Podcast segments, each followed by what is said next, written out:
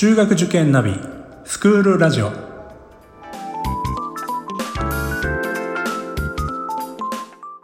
スクールナビゲーターののびるです。この番組は中学受験を目指すご家庭に学校の先生からの生の声や受験に役立つ情報をお届けするラジオです。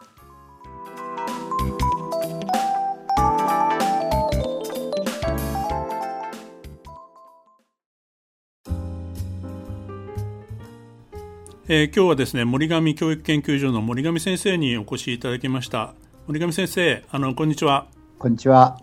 よろしくお願いいたします。えっ、ー、とまあ今日はですねあのもう今塾の方は夏期講習にまあ入るタイミングなんですけど、はい、今年の振り返りなんかも各塾さんがいろいろ行ってたと思うんですけど、まあ、そこのあたり改めて先生の方から、えー、まあ今年の総括といいますか、まあ、その辺のこともまず最初にお話しいただいて、えーまあ、後半の方ではあの来年度に向けてですね、えーまあ、注目される学校であったりとか、まあ、そういったことについてちょっとお伺いしようかなと、え、思っております。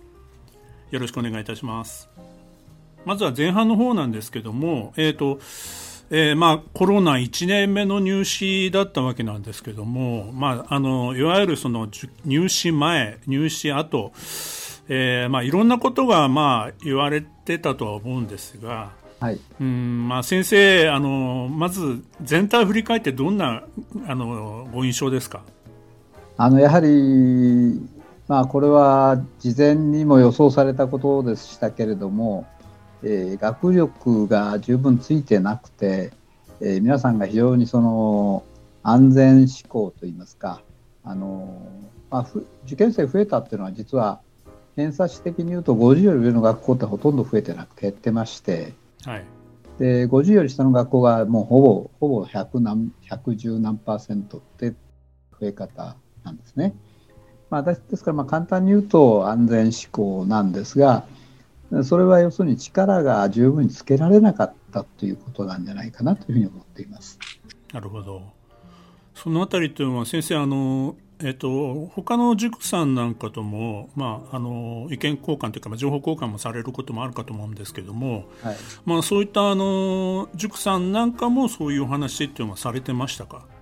えーと、されてましたですし、まあ、実際あの各塾の、まあ、大手塾のあの合格者の伸び具合を見ますとあの今申し上げた通りで中中位中堅校開校そこで受験者合格者数が伸びていてで上位中中堅といいますか上半分はみんな減ってるこれはもうどの塾も同じでしたね。あですので塾の力がうんぬんではなくてやっぱりコロナの影響でやっぱり小学生ですからなかなか勉強まで迎えなかったんじゃないかなっていうのが率直な印象ですね。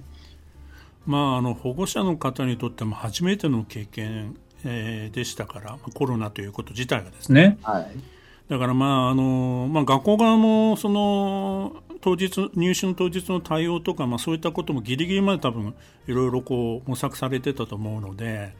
なかなかこう情報収集も保護者の方大変だったと思いますし、まあ、ちょっとうん、まだ今年も続いてましてね、うん、なるほど。はい、学校説明会があのやっぱり制限があるもんですから、どこもすぐいっぱいオンラインでやったり、まあ、あの実際にライブでやったりはしてるんですけど、回りきれないっていうか、まあ、目になかなか学校に入れない、うん、実際が分かんないみたいな、そういう声を多いですね。まああの昨年よりは多少対面のあの説明会もあのこの夏前までには少しあの昨年より増えてたかなという印象はあるんですけど。そうですね。出足はちょっと早い感じ、ね、うん、そうですよね。あの去年は、まあ、夏前とほとんどもう動かなかったっていうか動けなかったっていう、まあ、状態だったと思うんですけど。今年の方が恵まれてますねそうですよね、まあ、あの事前の,、まあね、あの当時の5年生の方、今の6年生の方も、まあ、あの去年どうだったかという情報も入ってたと思うんで、はい、まあ、あのまだ今年の方がそういう意味では準備はまだねいろいろ心の準備というか、まあ、そういったものはあのできてた可能性はあるかなとは思うんですけども、ね、はいで、えーと、一応振り返ったときに、ちょっと具体的にですね、まあ、こういう学校がちょっと目立ったというような学校って、先生、いくつかもしよろしかったら挙げていただければと思うんですけど。はいはいまあ、実はあの男子も女子も、あるいは共学もですけれども、えーまあ、あのはっきり言うと、難しい順に受験生受験者数っていうのは中学受験多いんですけど、はい、実は今年はそのそんなに難しくないと言われた学校が随分受験生にが集まっちゃったと。男女共通してありました一番すごかったのは西大仏山男子校ですね。それから女子校でいうと、まあ、女子美さんそれから品川女子さんあたりになりますかね。あの非常にこう、まあ中、中堅校中位校ですからまあ、それなりにそれぞれ皆さん多かったんですけど、去年、今年の春は特にそういう意味では多かったですね。それから共学校でいうと、やはり、あの、公立一貫校の入試をしている学校さんですね。これはまあ徐々に年々多くなってきてたんですけど、今年もやはり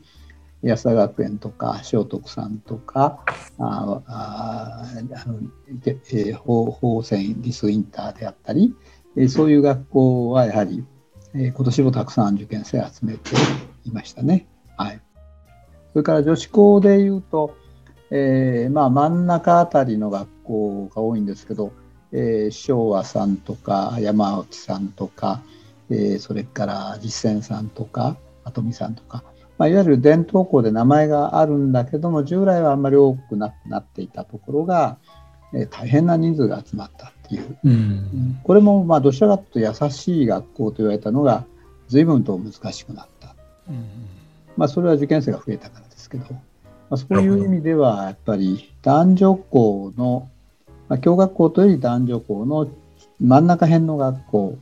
うん、偏差値でいうと45から50ぐらいの学校に随分受験生が集まった印象ですね。なるほどえーと、その例えば日大武山さんというのはもうあの昨年の段階で難しくなることっていうか、まあ、かなり人数集めるだろうというのは、まあ、予想されてた学校だと思うんですけども、はいはい、そのあたりっていうのは、まあ、どうしてそのあの理由そこになどういう理由があったんでしょうか？やはりあの男子校で付属校って案外ないんですよね。はい、付属校っていうのはみんな共学校なんですね。うんうん、そうですねであので男子校と共学の違いは男子から見ますと枠が全然違うんです。はい、要するにたくさん取ってくれるんですね。なるほど。えー、だからまあそういう意味であの他にないあの学学校のその種類ということは、まず前提としては言えると思いますね。なるほど。それに加えてやっぱり募集担当がやたら元気のいい方なので、たくさんあのあの保護者と実際の会話をしたと、ういうことももちろん力があったと思います。まあ、広報にあの力を入れてたということですかね。あのいわゆるオンラインじゃなくてあの実際に、えー、オフラインで会うという、うん、そこがやっぱり強みだったんじゃないかと思いますね。なるほどあのほとんどがオンラインばかりだったところにまあ、対面、リアルな説明会をやってたっていう、まあ、そのアドバンテージもあった可能性があると、はい、それ結構大きかったんじゃないですかね。やっぱり中を見て、実際に行ってみて分かる部分というのは、やっぱり保護者の方にとってもやっぱり貴重だったんでしょうね。特にこのコロナですからね、会わないですよね、人と。その中でやっぱり力強く、うん、あのお子さん預かりますとこう言ってくれると、やっぱり親御さんとしてはとても助かるんじゃないでしょうかね。なるほど。はい、それからあのそのブザンさんも含めてやっぱり大学附属への人気というのもあったというふうに思うんですけども、はい、そのあたりはどうですか、うん、このあたりはやっぱりその日大系は実は共学校他にもたくさんあってそこはみんな良かったですしそれからまあ例によって東洋大三系列も良かったですし、えー、東海大三系列も良かったですしかつてのようないわゆるマーチだとかその辺はもう難しくてそんなに増えてませんけれども、その下のところですね、えー、そのあたりがとっても受験生が増えてました。なるほど。はい。えっ、ー、と、それからですね、あの、まあ、コロナっていうのが、まあ、あの実際の入試にどのような影響を与えるか、本番の入試にですね、まあ、そういったところで、まあ、手探りの部分皆さん学校側もあったと思うんですけどもあの追試とかそういったものも、まあ、あの設置されてた学校さんありましたが、まあ、実際のところどうだったんでしょうかねそのあたり。追試は実は、まあ、あの実にほとんど、まあ、なかったに等しい状況でしたので特に難関校は。あの設置はしたけど受ける人がいなかったという、うんうん、非常にまあ自己管理が徹底されていて、まあ、インフルエンザもあのおかげさまでほとんどなかったですし、そうですね、えー、そういう面では、まあ、あの非常に静質な、あえー、粛々と入試が得られたととは言えると思います。なるほど。あとはそうですね、今年その、まあ、その前の年と比べて、まあ、いわゆるその出願に関してのオンライン化というのが進んだと思うんですけども、そうです。まあ、それによる影響というのはどういったものがありますか？これは大きかったですね、あのまあ、この松島先生のこのラジオ番組でも直後にやりましたけども、倍率がその極端にやっぱり皆さんあのよくご覧になっていて、うんはい、昨年やっぱり2.5倍超えてるところはみんな減ってるし、うんえー、3倍なんかなってるところはもう極端に減ってますし逆に2倍に近いところはまあ受けやすいっていうので増えてますしそういう面ではやっぱりあのいわゆるオンラインでその直すぐ見られますんでね、はい、やっぱりあのそういう部分は大きかったんじゃないかなと思います。あのまあ、ギリギリに出願できるという、まあ、こういう状況だから、えー、まあ出願工数なんかも減らなかったっていうふうにあの聞いてます。あこれはもう見事に減らなかったですね。あの、減るんじゃないかって言われたのがあの、まあ、ごく1日か2日去年より98%みたいなところありましたけどもでもほとんどとにかく午後が大変増えたのびっくりしましたね。で後半日程午前中も後半日程は増えてましたしどこが減ったんだって。まあ減ったのはやっぱりあのコロナで1月の末の千葉とか、はい。えー、埼玉の一部だとかっていうのは多少減ってましたけど、まあ、全体としては増えたような印象ですね。えーまあ、その他ですと多分、まあ、移動距離の問題、はい。はい。あのまあ、そういったことで、まあ、ちょっと遠くまではもう受験しに行かない。これは随分はっきりしましたね、うん。えー、やはり千葉の受験生も神奈川の受験生も埼玉の受験生もやっぱり、あのー、いわゆるその境界域にある学校さんってのは減りましたね、うん。うん、あのディープの方が増えてましたもんね。埼玉も奥の方にある学校は変わらなかったけど県県境にあるところは減ってたりという。なるほど。千葉もそうです。神奈川もそうですしやっぱり県をまたいではあのコロナの場合入試を自重したというのはあると思います。つまりあの地元の方が多い学校というのはそれほど影響なかったけど。そういうことですね。はい。演技的に言えば終幕は少なく昭和終は多いとこういうことですね。なるほどなるほど。はいはい。まあ、他県から人を集めてきたような入試それまでの入試を行ってた学校っていうのは影響を受けたということですよね。はい、ね。うん。まあ、こういったことってはまあ来年もそういう傾向は続きそうですかね。えー、このデルタ株がすごい猛威ですからこ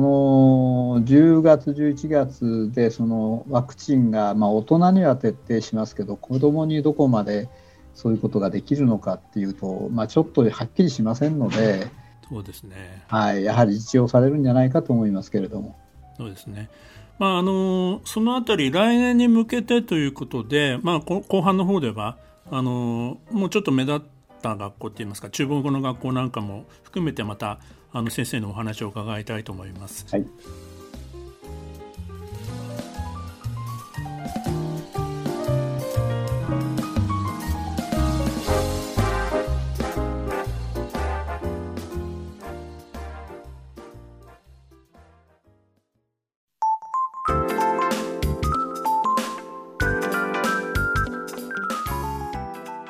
この番組では番組への感想、出演してほしい学校など